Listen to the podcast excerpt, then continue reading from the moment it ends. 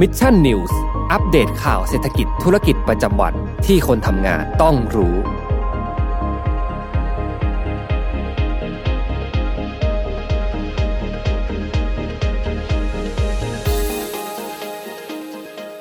สวัสดีครับ ยินดีต้อนรับเข้าสู่รายการ Mission News Live นะครับ ประจำวันจันทร์อะวันอังคารสิ วันอังคารที่ 4 มกราคม 2565 นะครับ วันแรกแห่งปีนะครับ เทปแรกแห่งปีแบบนี้อยู่กับผมนะครับแจ็คกีราเตกเช่นเคยนะครับ มารับชมรับฟัง ข่าวสารสำหรับคนทำงานกันนะครับ วันนี้เนี่ยแน่นอนว่าน่าจะเป็นวันแรกนะครับของการทำงานของใครหลายๆคนนะแหม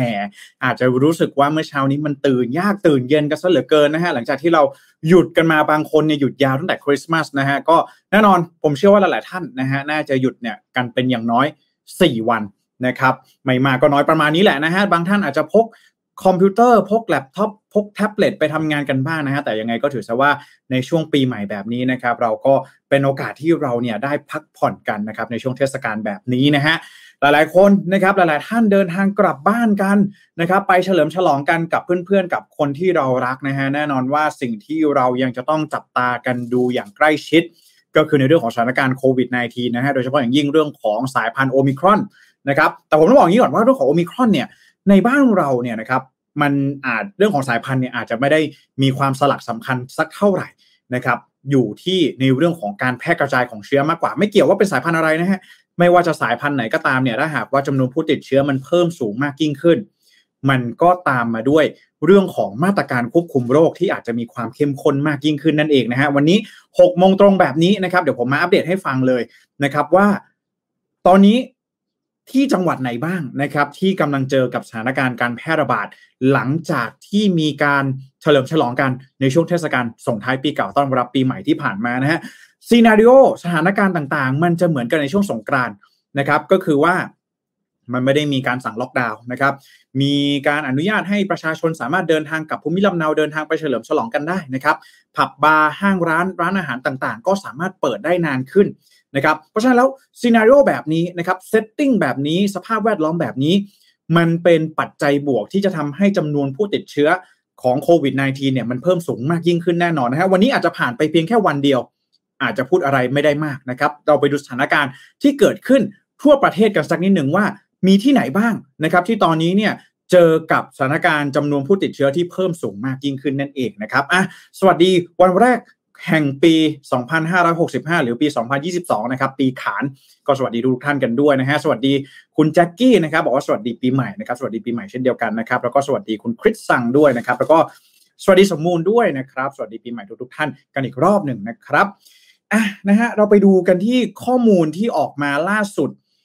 ของคุณหมอมนูนกันก่อนนะครับ หมอนูนนะฮะ ไปกันที่วันนี้นะฮะทางด้านของนายแพทย์มนูลีเฉวงวงนะครับ ผู้เชี่ยวชาญด้านระบบทางเดินหายใจ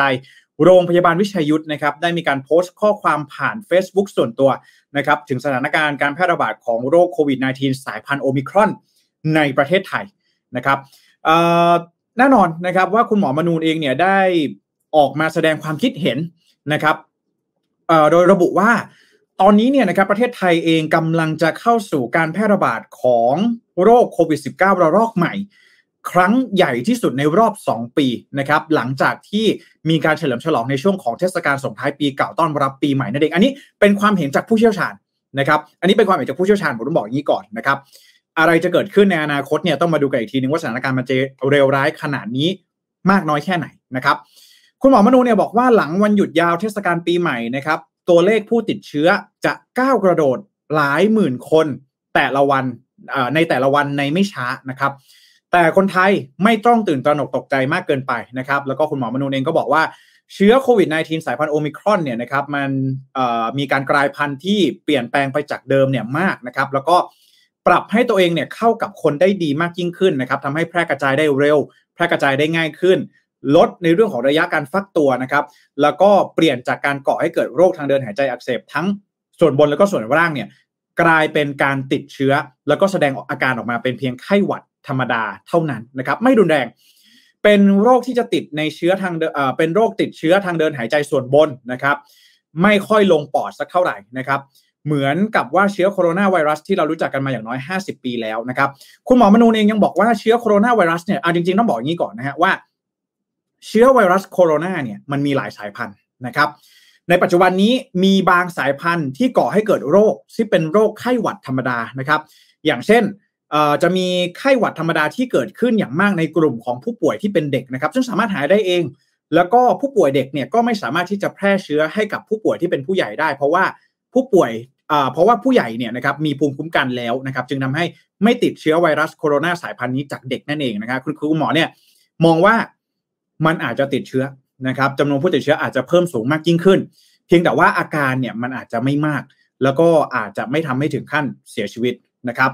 หลังจากนี้นะครับแน่นอนว่าคุณหมอเองก็บอกว่าการแพร่ระบาดสายพันธุ์โอมิครอนครั้งใหญ่นะครับก็จะทำให้คนที่ไม่เคยฉีดวัคซีนนะครับหรือเคยติดเชื้อโควิด -19 สายพันธุ์เดิมนะครับก็คือสายพันธุ์เดลต้าสายพันธุ์เบต้านะครับสายพันธุ์อัลฟาเนี่ยก็ จะได้รับเชื้อโควิด -19 สายพันธุ์โอมิครอนในไม่ช้า แล้วมันก็จะสร้างสิ่งที่เรียกว่า herd immunity หรือว่าภูมิคุ้มกันหมู่ขึ้นมานะครับ แล้วคุณหมอมนุษย์เองก็หวังว่าการแพร่ระบาดครั้งใหญ่ในครั้งนี้เนี่ย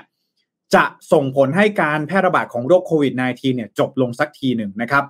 ในอนาคตอาจจะไม่ต้องมาฉีดวัคซีนเข็มกระตุ้นกันอีกแล้วนะครับเข็ม 3 เข็ม 4 เข็ม 5 เข็ม 6 นะครับอาจจะไม่ต้องฉีดกันอีกแล้วอันนี้ในความเห็นของคุณหมอนะครับ เพราะฉะนั้นแล้ว ถ้าหากว่าเราได้รับวัคซีนเชื้อโควิด -19 สายพันธุ์โอมิครอนก็จะเปรียบเสมือนกับวัคซีนธรรมชาติ ชนิดที่เป็นตัวอ่อนฤทธิ์นะครับหรือว่า live uh, attenuate วัคซีนนั่นเองนะครับกระตุ้นภูมิต้านทานได้ดีกว่าวัคซีนทั่วไปอีกด้วยนะครับแล้วก็อนาคตเนี่ยการผลิตวัคซีนต่อต้านโควิด -19 ก็อาจจะไม่รุ่งเรืองเหมือนในช่วงที่ผ่านมา อันนี้เป็นความเห็นของคุณหมอมนูนนะครับจากโรงพยาบาลวิชัยยุทธนะครับ ก็แน่นอนว่า ข้อมูลของคุณหมอมนูนเองเนี่ยก็จะไปสอดคล้องกับเรื่องของฉากทัดจำได้ไหมฮะฉากทัดที่ทางด้านของกระทรวงสาธารณสุขเองได้มีการออกมาประกาศออกมาชี้แจงนะครับ ออกมาแถลงให้กับพวกเราเนี่ยได้รับทราบกันว่า ในช่วงหลังปีใหม่นะครับ ในช่วงหลังปีใหม่เนี่ย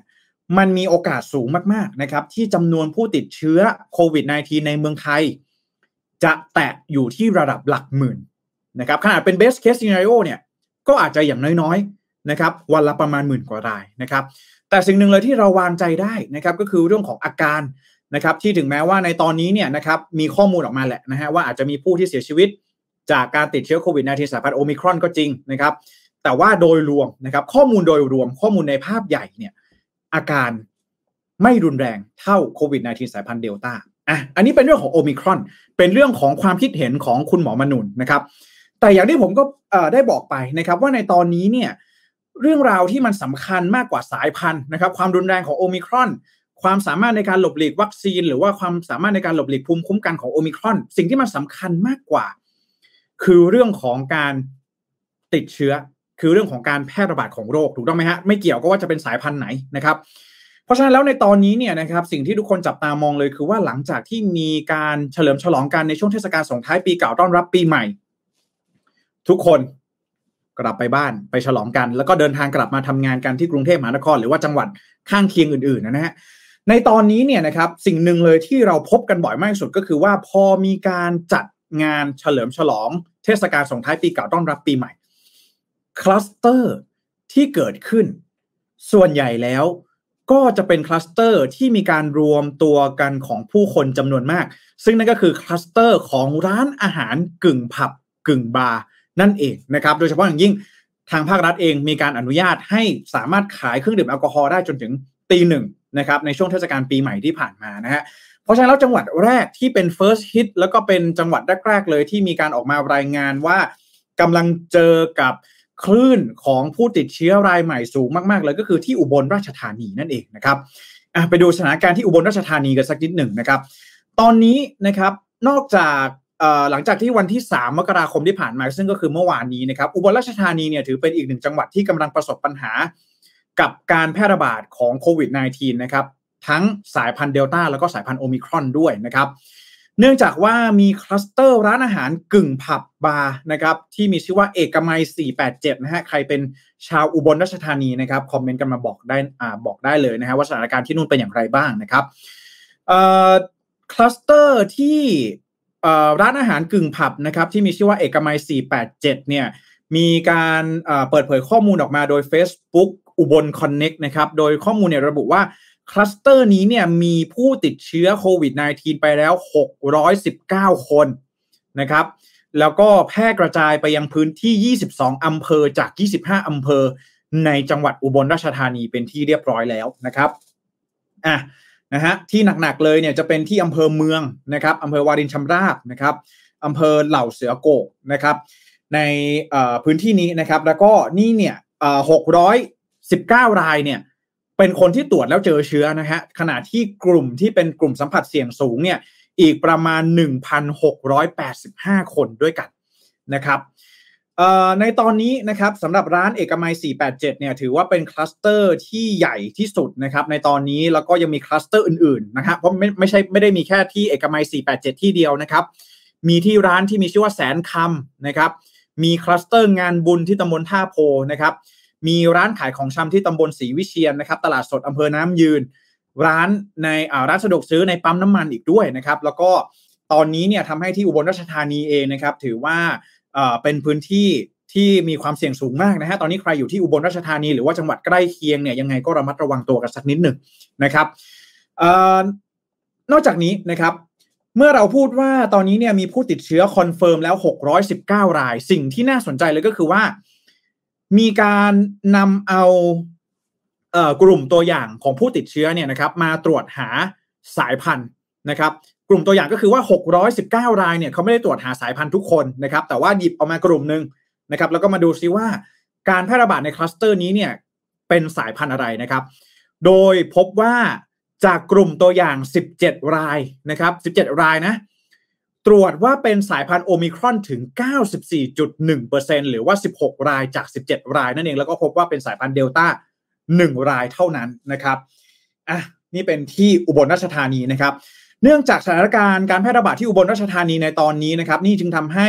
ทางด้านของจังหวัดอุบลราชธานีเองนะครับ มีการออกคำสั่ง ล่าสุดเกี่ยวกับมาตรการการป้องกันการแพร่ระบาดของโรคโควิด -19 ออกมาเป็นที่เรียบร้อยแล้วนะครับ มีการสั่งปิดสถานที่ชั่วคราว ตั้งแต่วันที่ 4 ถึงวันที่ 17 มกราคมดังต่อไปนี้นะครับ มีโรงเรียนนะครับ โรงเรียนมีสถานประกอบการต่างๆนะครับ ครูนะฮะมีการสั่งปิดโรงเรียนนะครับ สถานศึกษานะครับปิดโรงภาพยนตร์ทุกแห่งนะครับ ปิดฟิตเนสนะครับ ปิดสถานที่ออกกำลังกายนะครับ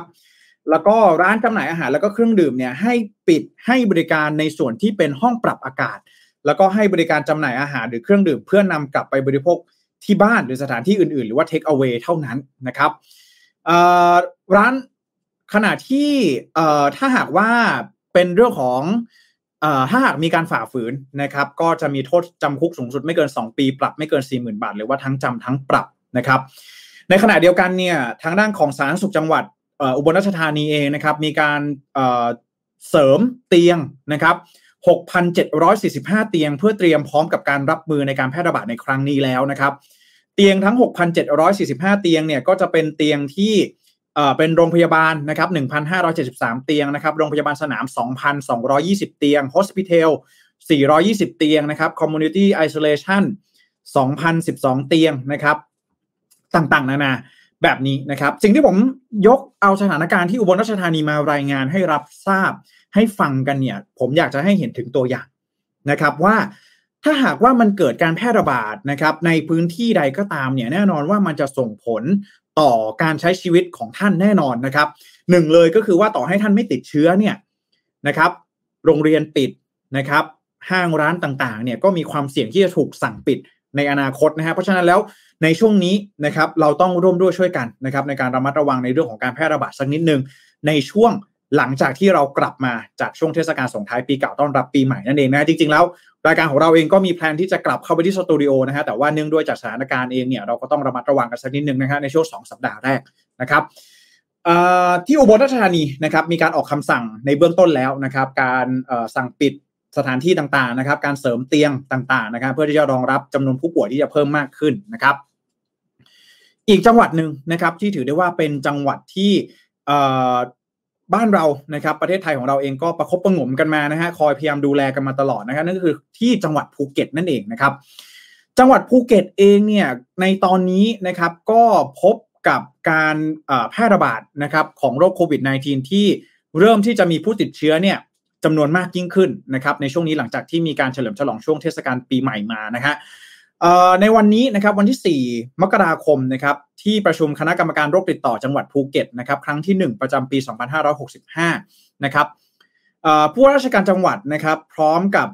หน่วยงานที่เกี่ยวข้องนะครับไม่ว่าจะเป็นภาครัฐแล้วก็เอกชนเองเนี่ยได้มีการออกมารายงานถึงสถานการณ์การแพร่ระบาดของโรคโควิด -19 ในประเทศนะครับจังหวัดภูเก็ตเนี่ยนะครับเมื่อวันที่ 3 มกราคมหรือว่าเมื่อวานนี้เนี่ยมีการพบผู้ติดเชื้อรายใหม่ ในพื้นที่นะครับ149 รายด้วยกันนะครับโดยถ้าเราแบ่งเนี่ยนะครับบางคนเนี่ยอาจจะบอกว่าที่ภูเก็ตเนี่ยเอ้ยจำนวนผู้ติดเชื้อเยอะเพราะว่าเป็นแซนด์บ็อกซ์หรือเปล่านะฮะตอนนี้เนี่ยต้องบอกว่าที่ภูเก็ตนะครับผู้ติดเชื้อรายใหม่ที่เป็นผู้ติดเชื้อในพื้นที่ในชุมชนเนี่ย149 รายนะครับขณะที่แซนด์บ็อกซ์เนี่ย21 ราย Test and Go อีก 14 ราย เพราะฉะนั้นแล้วตอนนี้สัดส่วนส่วนใหญ่เนี่ยเป็นผู้ติดเชื้อภายในชุมชนภายในจังหวัดแล้วนะครับภายในพื้นที่เป็นที่เรียบร้อยนะครับ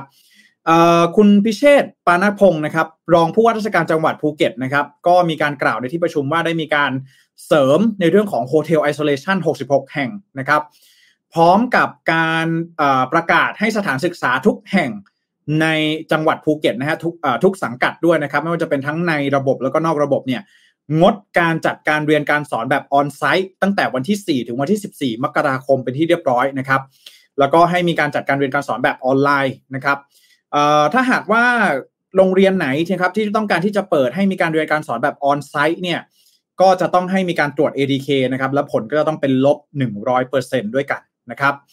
ขณะที่ทางด้านของนายแพทย์วีรศักดิ์หล่อทองคำนะครับ ซึ่งเป็นผอ โรงพยาบาลวชิระภูเก็ตนะครับ ก็ได้มีการเปิดเผยว่าตอนนี้ ที่จังหวัดภูเก็ตเองนะครับ ก็มีมาตรการที่จะเร่งในเรื่องของการฉีดวัคซีนเข็มกระตุ้นภูมิหรือว่าวัคซีนเข็มที่3นะครับให้กับประชาชนที่รับแอสตราเซเนกา2เข็มเกิน 3 เดือนขึ้นไปนะครับ ก็สามารถที่จะฉีดวัคซีนเข็มกระตุ้นภูมิเป็นไฟเซอร์หรือโมเดอร์นาได้นะครับ อันนี้ก็ตาม guideline ของกระทรวงสาธารณสุขนะครับ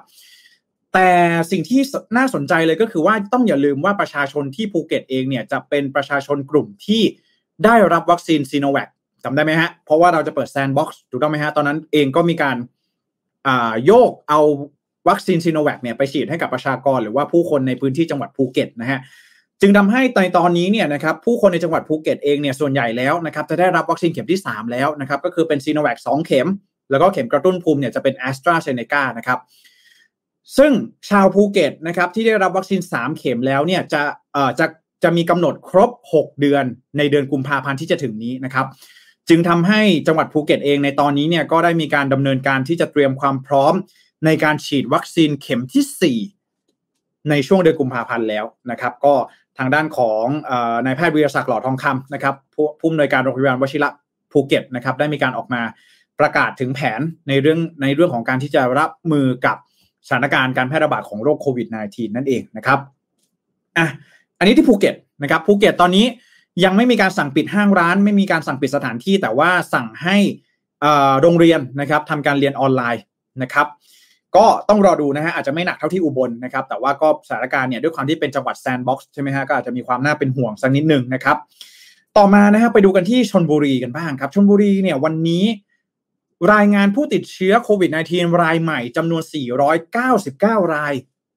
ซึ่งวันนี้เนี่ยถือว่าเป็นวันที่ชนบุรีนะครับ มีจำนวนผู้ติดเชื้อรายใหม่เนี่ยแซงกรุงเทพมหานครเป็นที่เรียบร้อยนะครับ อยู่ในอันดับที่1นะครับแล้วก็กรุงเทพมหานครเป็นอันดับที่2นะฮะส่วนอุบลราชธานีเนี่ยตามมาเป็นอันดับที่3นะครับจากคลัสเตอร์ร้านอาหารกึ่งผับนะครับ ก็นะฮะตอนนี้ที่ชนบุรีเองยังไม่ได้มีคำสั่งในการปิดสถานที่นะครับ แต่ว่าในวันนี้เนี่ยนะครับก็ด้วยจำนวนผู้ติดเชื้อที่สูงมาก ขนาดนี้นะฮะก็ต้องรอดูว่าในอนาคตนะครับว่าจำนวนผู้ติดเชื้อที่ชนบุรีนะครับจะลดลงไหมนะครับ แล้วก็จะสามารถสถานการณ์เนี่ยจะขี้คลายได้มากน้อยแค่ไหนนะครับส่วนใหญ่แล้วเนี่ยผู้ติดเชื้อที่พบนะครับก็จะอยู่ในพื้นที่ของอำเภอบางละมุงนะครับ หรือว่าเขตติดต่อนะครับ ระหว่างสัตหีบกับพัทยานั่นเองนะครับสามสถานที่นะครับสามจังหวัดที่ตอนนี้เนี่ยเรียกได้ว่าเป็น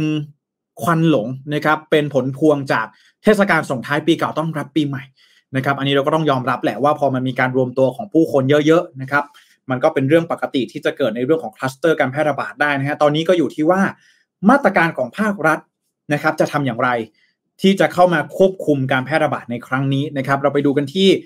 คุณอนุทินชาญวีรกูลนะครับรองนายกรัฐมนตรีแล้วก็รัฐมนตรีว่าการกระทรวงสาธารณสุขนะครับ คุณอนุทินเองนะครับก็ได้มีการบอกว่าตอนนี้เนี่ยทั่วโลกนะครับไม่ใช่แค่ประเทศไทยอย่างเดียวนะนอกประเทศไทยของเราเนี่ยตอนนี้ มีการพบการติดเชื้อโควิด -19 สายพันธุ์โอมิครอนเพิ่มมากขึ้นนะครับจึงทำให้ประเทศไทยเองจะต้องชะลอการเดินทางเข้าประเทศในระบบ Test and Go เพื่อประเมินสถานการณ์นะครับอย่าลืมว่า Test and Go เนี่ยจะไปครบกำหนดเนี่ยในวันที่ 14 มกราคม ซึ่งก็คือสัปดาห์หน้านี้แล้วนะครับ เพราะฉะนั้นแล้วเนี่ย มันจึงทำให้ทางภาครัฐเองนะครับ โดยเฉพาะอย่างยิ่งกระทรวงสาธารณสุขเองเนี่ยจะต้องมีการประเมินสถานการณ์ ซึ่งล่าสุดเนี่ยนะครับก็มีการยืนยันออกมาแล้วนะครับ ว่าจะมีการเลื่อนการยกเลิกนะครับ การยกเลิกต้องบอกว่าการเลื่อนรับนักท่องเที่ยวในระบบ Test and Go ออกไปจนไปถึงวันที่ 31 มกราคมนั่นเองนะครับ ก็เป็นไปนะครับเพื่อความสบายใจนะครับในเรื่องของมาตรการการเดินทางเข้าประเทศ แล้วก็เป็นไปเพื่อความปลอดภัยของคนในประเทศนะครับ ก็จึงทำให้มีความจำเป็นที่จะต้องเลื่อนเปิดนโยบาย Test and Go ออกไปก่อนนะครับ ซึ่งทางด้านของสบคเองก็มีมติเห็นชอบเป็นที่เรียบร้อยนะครับ ขณะที่ผู้ที่ลงทะเบียนในระบบ Test and Go ก่อนหน้านี้นะครับ ก็จะต้องเดินทางเข้ามาภายในประเทศ เข้ามาเนี่ยภายในวันที่ 10 มกราคมที่จะถึงนี้นะฮะหรือว่าวันจันทร์หน้านี้นะครับ ถ้าหากว่าเดินทางมาหลังจากวันที่ 10 มกราคมก็จะต้องเข้าสู่กระบวนการการกักตัวนะครับ อันนี้เป็นท่าทีเบื้องต้นนะครับของทางด้านของกระทรวงสาธารณสุขนะครับในขณะที่พลเอกประยุทธ์จันโอชานะครับนายกรัฐมนตรีแล้วก็รัฐมนตรีว่าการกระทรวงกลาโหมนะครับทางด้านของท่านนายกเองเนี่ยก็ ล่าสุดนะครับได้มีการเปิดเผยผ่านคุณธนกรวังบุญคงชนะนะครับโฆษกประจำสำนักนายกรัฐมนตรีว่าท่านนายกเองในตอนนี้เนี่ยนะครับก็เป็นในเรื่องของการเน้นนะครับเน้นการขอความร่วมมือจากทางภาครัฐ แล้วก็ภาคเอกชนนะครับขอให้สถานประกอบการทุกประเภทนะครับไม่ว่าไม่ว่าจะเป็นสถานที่ราชการนะครับธนาคารสถาบันการเงินกิจการต่างๆนะครับที่จะเปิดให้บริการวันแรกในวันที่ 4 มกราคมเนี่ยนะครับถ้าจะเปิดให้ตรวจ ATK นะครับ เมื่อถ้าหากว่าจะกลับเข้ามาปฏิบัติงานต่างๆเนี่ยให้ตรวจ ADK ในช่วงนี้ หรือถ้าหากว่าเลื่อนออกไปได้นะครับ work from home ได้นะครับ เหมือน Mission to the Moon ตอนนี้เนี่ยเราก็งดเลยนะฮะในสัปดาห์แรกในเรื่องของการเข้าออฟฟิศนะครับ เว้นได้เว้นเลยนะครับ ก็สรุปแบบนี้นะครับว่าเรื่องของทางมาตรการของทางภาครัฐในเบื้องต้น ณวันนี้นะครับหนึ่งเลยคือการเลื่อนเปิด Test and Go ออกไปจนถึงสิ้นเดือนนะครับ แล้วก็ภาค ทางด้านของนายกรัฐมนตรีเองนะครับ ก็ได้มีการออกมาขอความร่วมมือสถานประกอบการธุรกิจต่างๆนะครับ แล้วก็ทางด้านของภาครัฐ แล้วก็ภาคเอกชนนะครับ ให้ร่วมมือกันในการที่จะระมัดระวังป้องกันตนเองจากการแพร่ระบาดในครั้งนี้นะครับ อันนี้ก็เป็นสถานการณ์ล่าสุดและการที่เราเอามาอัปเดตให้ฟังกันนะครับ ขณะที่ อีกหน่วยงานหนึ่งนะครับ เพราะว่าเป็นหน่วยงานที่ก็ค่อนข้างจะจะเกี่ยวข้องเลยนะฮะสำหรับเรื่องของสถานการณ์การแพร่ระบาดแบบนี้นะครับ กระทรวงศึกษาธิการนะครับ กระทรวงศึกษาธิการ กระทรวงศึกษาธิการเองเนี่ยล่าสุดนะครับยังไม่ได้มีคำสั่งออกมาปิดโรงเรียนนะครับ ไม่ได้มีคำสั่งออกมาปิดโรงเรียน หรือว่าให้จัดทำการเรียนการสอนแบบออนไลน์นะครับ แต่ว่ามีแนวปฏิบัติสำหรับสถานศึกษาในสังกัดออกมา 3 ข้อด้วยกันนะครับ อย่างแรกคือประเมิน สถานการณ์ความเสี่ยงก่อนนะครับ ประเมินสถานการณ์ความเสี่ยงก่อนว่า พื้นที่นะครับในพื้นที่เนี่ยมีความเสี่ยงมากน้อยแค่ไหนนะครับอ่าอย่างเช่นจังหวัดอุบลราชธานีนะครับ จังหวัดภูเก็ตต่างๆนะครับ ถ้าหากว่ามันมีความเสี่ยงนะครับ ก็ปรับเปลี่ยนนะครับเลื่อนการเปิดการเรียนแบบออนไซต์ออกไปไหมนะครับนะฮะถ้าหากว่าจะเปิดเรียนนะครับ ก็จะมีในเรื่องของไทย Stop COVID Plus นะครับ มีมาตรการ 6 มาตรการหลักนะครับ แล้วก็ 6 มาตรการเสริม 7 มาตรการเข้มอะไรแบบนี้นะครับ แล้วก็ดำเนินการตามแผนให้สำเร็จรุ่ร่วงไปได้ด้วยดีนะฮะซึ่งหลายๆคนเองนะฮะก็มองว่า เอ๊ะทำไมนะครับ ตอนนี้ภาครัฐเองก็อาจจะดูว่ายังอาจจะยังไม่มีแนวทางที่ชัดเจนออกมานะฮะว่า เราจะทำอย่างไรบ้างนะครับ กับสถานการณ์การแพร่ระบาดในช่วงนี้นะครับ ก็เป็นว่าสิ่งที่ ค่อนข้างน่ากังวลใจแล้วกันนะครับ หรือว่าผมคิดว่าในตอนนี้อาจจะยังไม่น่ากังวลใจมากนะครับ ต้องดูในเรื่องของจำนวนผู้ติดเชื้อที่จะเริ่มชัดเจนมากยิ่งขึ้นในช่วงสัปดาห์ที่เหลือนี้นะครับ ว่ามันจะเพิ่มสูงมากขึ้นไหมนะครับ หรือมันจะไปคงที่อยู่ที่เท่าไหร่นะครับ แต่สิ่งที่จะตามมาอย่างแน่นอนเลยคือเรื่องของมาตรการการควบคุมโรคนะครับเรื่องของการกลับเข้าออฟฟิศนะฮะหลาย ๆ ท่านเนี่ยทำงานตอนนี้นะครับ กลับเข้าออฟฟิศแล้วนะครับ จะต้องเตรียมการหรือเปล่า นะฮะเตรียมการสักนิดหนึ่งนะครับ ใครจะจัดงานอีเวนต์ช่วงนี้นะฮะอย่างผมเองนะครับ ตอนนี้เป็นแม่งานอยู่นะครับของรายการ MDR on stage นะครับ ก็ต้อง alert เอาไว้นะครับ ก็ต้อง alert เอาไว้ว่าอ่าถ้าเกิดว่าสถานการณ์มันไม่ดีขึ้นนะครับ จะต้องมีการปรับเปลี่ยนรูปแบบอะไรยังไงเนี่ย ก็อาจจะต้องมาร่วมพูดคุยประเมินสถานการณ์กันอีกทีหนึ่งนะฮะ แต่ต้องจับตามองเรื่องของสถานการณ์การแพร่ระบาดในช่วงนี้ไว้เลยนะครับ หลังจากที่มีการเฉลิมฉลองเทศกาลส่งท้ายปีเก่าต้อนรับปีใหม่ที่ผ่านพ้นไป นะครับ ก็อันนี้เนี่ยเอามาเป็นอะลามนะครับเป็นสัญญาณละกันที่เอามาบอกก่อนนะฮะเดี๋ยวในช่วงสัปดาห์ที่เหลือนี้ ถ้าหากว่ามีอะไรที่สลักสำคัญเนี่ยก็เดี๋ยวจะมารายงานให้ฟังกันอีกทีหนึ่งนะครับ แต่ว่ากรุงเทพล่าสุด กรุงเทพล่าสุดนะฮะข้าวสารนะครับข้าวสารมียืนยันแล้วนะครับ ประมาณ 9 รายด้วยกันนะครับ ที่ข้าวสารแล้วก็ตอนนี้ยังไม่ได้รับข้อมูลว่ามีคลัสเตอร์ที่ไหนอื่น เพิ่มเติม นะครับ ก็เอาไว้ว่า stay alert นะครับ ช่วงนี้แล้วก็ make plan but stay flexible นะฮะ วางแผนได้นะครับ แต่ขอให้มีความยืดหยุ่นกับแผนสักนิดหนึ่งนะครับอะเอามาฝากกันนะฮะ อัปเดตกันสักนิดหนึ่งนะครับ6โมงตรงแบบนี้นะฮะ สถานการณ์โควิด -19 ที่เกิดขึ้นนะครับในในหลากหลายพื้นที่ในประเทศไทยของเรานะครับขออนุญาตอ่านคอมเมนต์สักนิดหนึ่งนะฮะสวัสดีครับคุณไพศาลนะฮะสวัสดีปีใหม่คุณไพศาลด้วยนะครับ คุณไพศาลบอกว่าคุณหมอมนุษย์พูดแบบนี้ก็เบาใจนะครับ อาการนะครับอาจจะไม่รุนแรงมากแต่ยังไง เราระมัดระวังตัวเราเองได้นะฮะไม่ได้หมายความว่าเราจะเป็นหนึ่งในคนที่ติดเชื้อโควิด -19 นะครับยังไงก็ระมัดระวังสุขภาพตัวเองกันด้วยนะฮะในช่วงนี้นะครับอ่าถ้าไม่เป็นแบบหมอทำนายกลายเป็นโรคทางเดินหายใจรุนแรงเป็นไปได้ไหมครับ ตอนนี้ผมมองว่าเรื่องของสถานการณ์โควิด เนี่ย อะไรก็เกิดขึ้นได้นะครับ อะไรก็เกิดขึ้นได้เลย เราไม่มีทางรู้เลยครับ ความไม่แน่นอนเนี่ยสูงมากนะฮะผมก็ไม่แน่ใจเหมือนกันว่ามีโอมิครอนแล้วเนี่ย โอมิครอนยังไม่หายไปเนี่ยจะมีสายพันธุ์ใหม่มาอีกหรือเปล่าก็เป็นไปได้นะครับ เพราะฉะนั้นแล้วตอนนี้เนี่ยอาจจะพูดยากสักนิดหนึ่งนะฮะแม้แต่ผู้เชี่ยวชาญเอง ก็อาจจะคาดการให้มันแม่นเป๊ะๆเนี่ย ผมว่าก็อาจจะทำได้ยากนะครับ ในช่วงนี้นะฮะคุณนัทนายนะครับ บอกว่าประเทศเราไม่มีผับนี่ครับมีแต่ร้านขายนมชมพูนะฮะผมผมก็ไม่ค่อยเห็นเหมือนกันนะฮะเดี๋ยวนี้เห็นแต่ร้านอาหารกึ่งผับนะครับ ไม่ค่อยเห็นผับสักเท่าไหร่นะในช่วงนี้นะครับรอดูนะฮะไปเที่ยวที่ไหนกันมาบ้างนะครับ ก็ คอมเมนต์กันมาบอกได้นะว่าเออร้านอาหารกึ่งผับเนี่ยมันเป็นอย่างไรนะครับ เพราะว่าเขาบอกว่าสถานประกอบการที่จะเปิดให้บริการได้เนี่ยต้องปฏิบัติตาม COVID Free Setting ใช่ไหมสถานที่อากาศถ่ายเทนะครับ สถานที่ที่ท่านไปเนี่ยมีอากาศถ่ายเท เป็นระบบปิดหรือเปล่าอะไรยังไงก็คอมเมนต์ก็เข้ามาบอกได้นะครับฮะสวัสดีคุณนิชานันด้วยนะครับ สวัสดีปีใหม่นะครับนะครับอะ นะครับคุณมาสามบอกว่าเขาเปิดตัวครบกันชักครั้งนึงแล้วแต่นักข่าวเพิ่งรู้แรกๆโคโรนาก็ปฏิเสธว่าอยากโฟกัสเรื่องงานตอนนี้งานสุกทั่วโลกสุดท้ายก็ยอมรับว่าคบกับอินฟลูเอนซ่าแหมเซเลบอันเนาะ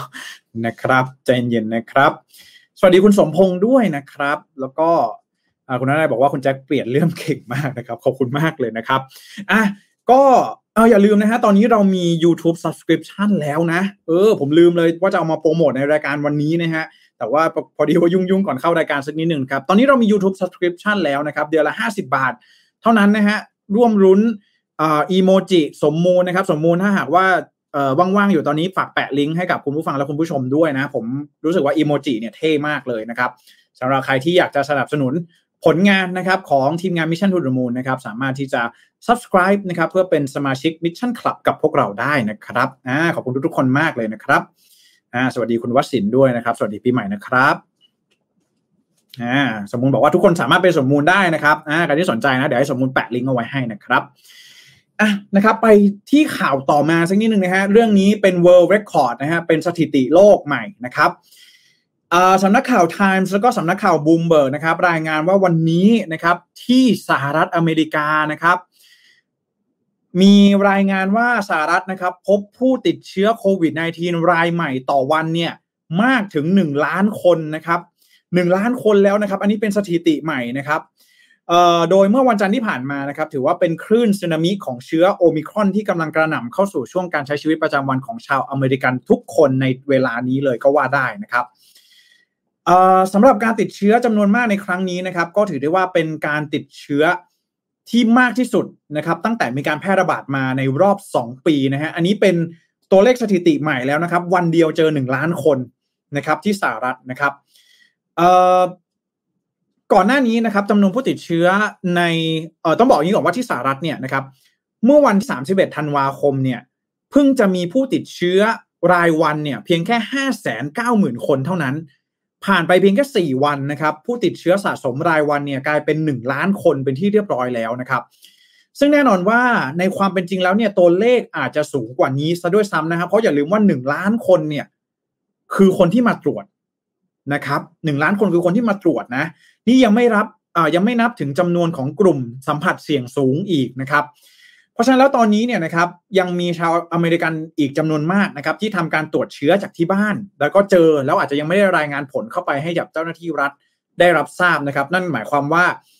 ตัวเลขผู้ติดเชื้อในความเป็นจริงเนี่ยอาจจะสูงกว่า 1 ล้านคนก็เป็นไปได้นะครับเอ่อนี่เองนะครับสำนักข่าวไทมส์แล้วก็บูมเบิร์กเองเนี่ยบอกว่านี่มันเป็นผลพวงนะครับจากการท่องเที่ยวในช่วงเทศกาลคริสต์มาสแล้วก็เทศกาลปีใหม่นะฮะแล้วก็อาจจะเป็นในช่วงของฤดูหนาวด้วยที่ผู้คนเนี่ย อาศัยอยู่กันภายในอาคารสถานที่มากยิ่งขึ้นนะครับทำให้จำนวนผู้ติดเชื้อเนี่ยจำนวนเพิ่มสูงมากยิ่งขึ้นขนาดนี้นะครับเอ่อนะครับแล้วก็ในปัจจุบันนี้นะครับสหรัฐเองมีผู้ป่วยโควิด -19 ในโรงพยาบาลเนี่ยทะลุ1 0 0 0 0แสนคนเป็นที่เรียบร้อยนะครับ แล้วก็เป็นครั้งแรกนะครับที่ตัวเลขเนี่ยแตะ 6 หลักในรอบเกือบ 4 เดือนนะครับก็คือ 4 เดือนเนี่ยนะครับตัวเลขเนี่ยถึงหลักแสนคนแล้วนะครับ สถิติสูงสุดนะครับที่สหรัฐเนี่ยคือมีผู้เข้ารักษาตัวในโรงพยาบาลเนี่ยคือ 1 4 2 0 0 0 คนนะครับเมื่อเดือนมกราคมปีที่แล้วนะครับ ครั้งนี้เนี่ยนะครับแตะหลักแสนแล้วนะครับ ก็ต้องรอดูนะครับว่าระบบสาธารณสุขของสหรัฐเนี่ยจะสามารถรองรับจำนวนผู้ติดเชื้อมากขนาดนี้อย่างไรได้บ้างนะครับ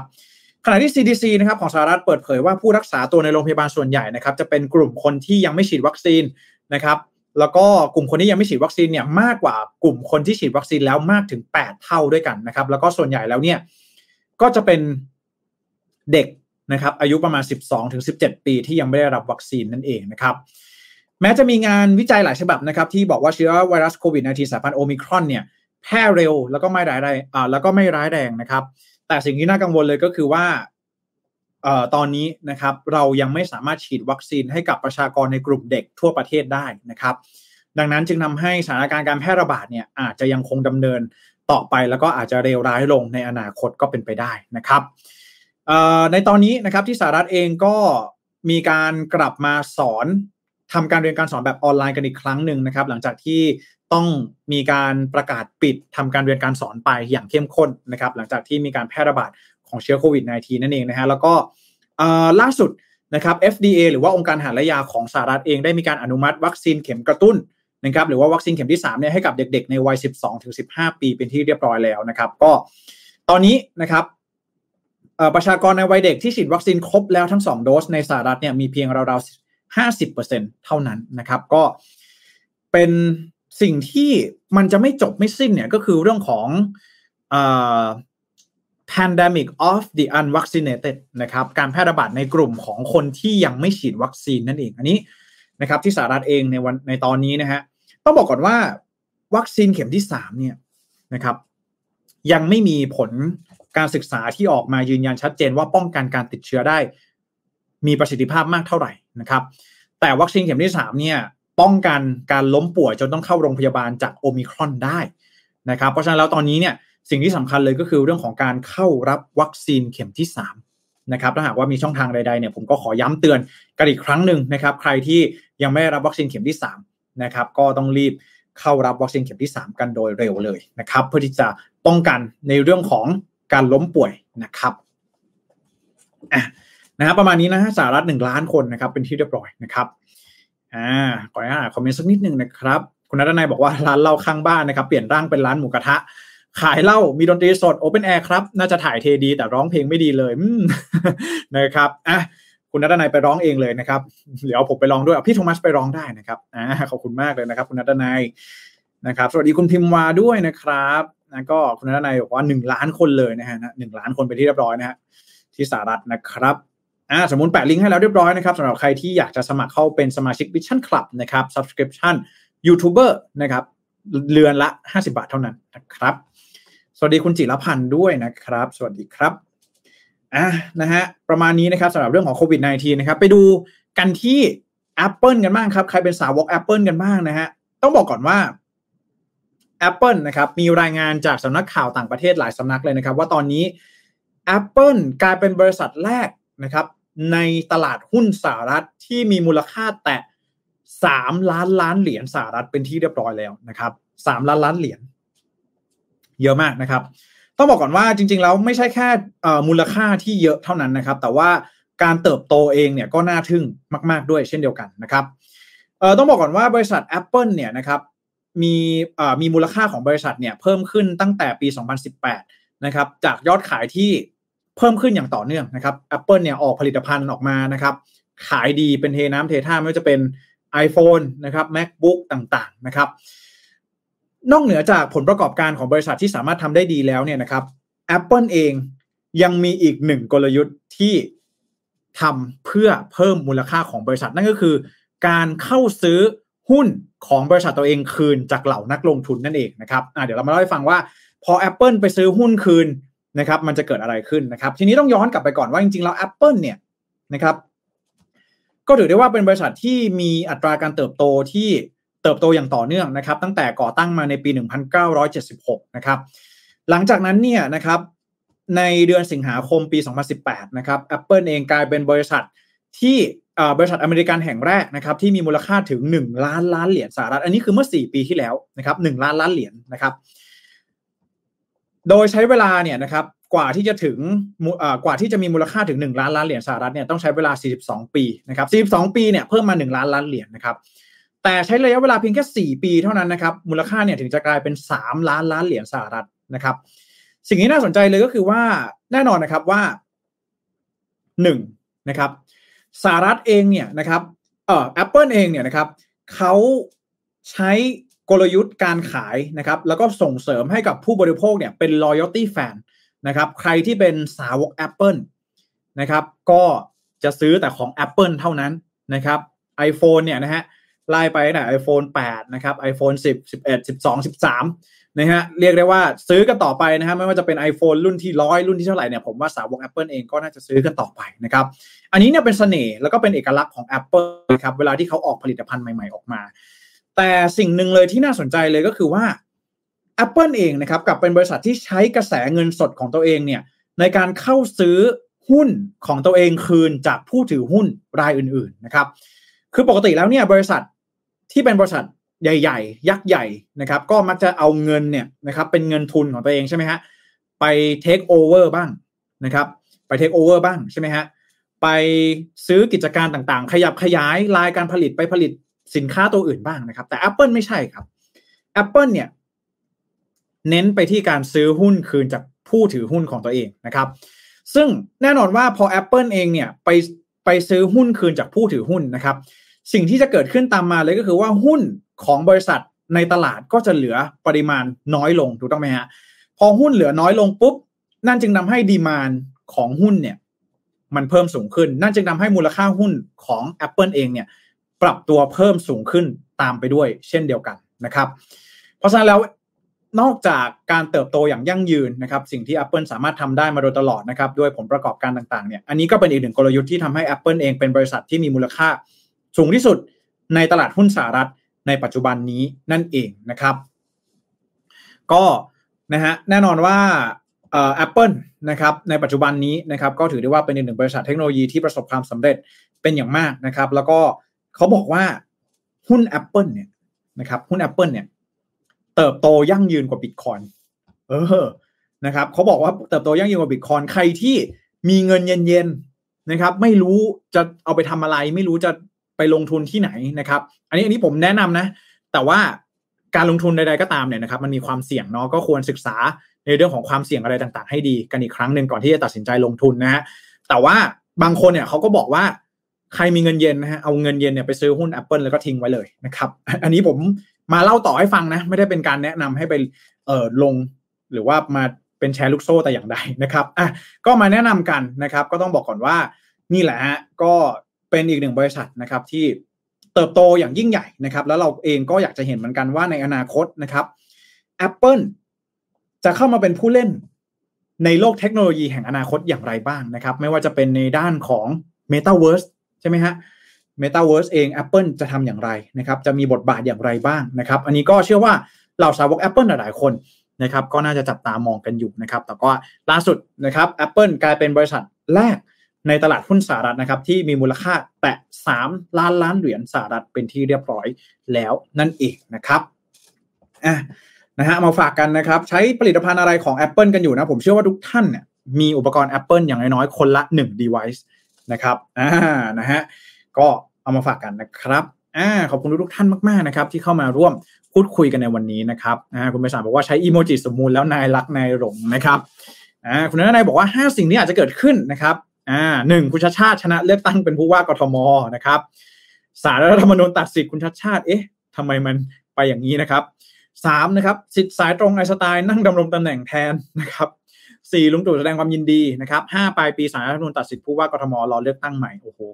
นะใจเย็นๆนะครับ ขอให้เราได้เลือกตั้งกันก่อนนะผมว่าข้อแรกเนี่ยเราน่าจะได้เลือกตั้งกันแน่นอนนะครับอ่านะครับใจเย็นนะครับใจเย็นกันนะครับทุกท่านนะครับอ่า นะครับ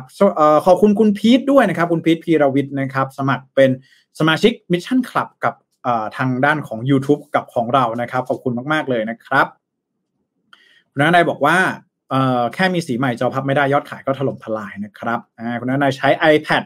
กับ MacBook อยู่นะครับ ส่วนมือถือใช้ vivo นะครับสวัสดีคุณสีวลีด้วยนะครับแหมเสียดายจัง StreamYard เราแสดงอีโมจิสมมูลไม่ได้นะฮะ เดี๋ยวรอรอสักนิดนึงนะฮะ เดี๋ยวผมจะส่งเรื่องไปทาง StreamYard นะครับ ให้เอาอีโมจิสมมูลนะครับ ขึ้นในระบบให้ได้เลยนะครับอะประมาณนี้นะครับ ขอบคุณทุกท่านที่เข้ามาร่วมพูดคุยกันในวันนี้นะฮะ เทปแรกของปีนะครับ Mission News แล้วก็เชื่อว่าในอนาคตนะครับ เราจะพัฒนารายการกันต่อไปนะครับในปีหน้าปี 2022 แบบนี้รับรองว่าเข้มข้น เหมือนเดิมแน่นอนนะครับขอบคุณทุกท่านมากๆ ที่เข้ามาติดตามรับชมแล้วก็รับฟังนะครับ ก่อนจากกันนะฮะอย่าลืมกดไลค์กดแชร์กันให้ด้วยนะครับเล็กๆน้อยๆนะครับถ้าหากว่าใครยังไม่ได้กดไลค์กดแชร์นะครับเพื่อเป็นกำลังใจให้กับผม ทีมงาน Mission ดูดมูลแล้วก็สมมูลกันด้วยนะครับอขอบคุณคุณฤทธิพงศ์ด้วยนะครับที่เข้ามารับชมรับฟังในวันนี้นะครับแล้วก็เดี๋ยววันพรุ่งนี้นะครับผมมีข่าวสารอะไรมาให้ทุกท่านได้ติดตามรับชมแล้วก็รับฟังกันอีกก็ขอให้ติดตามกันด้วยนะครับแล้วพบกันใหม่ในวันพรุ่งนี้สำหรับวันนี้ สวัสดีครับ Mission News อัปเดตข่าวเศรษฐกิจธุรกิจประจำวันที่คนทำงานต้องรู้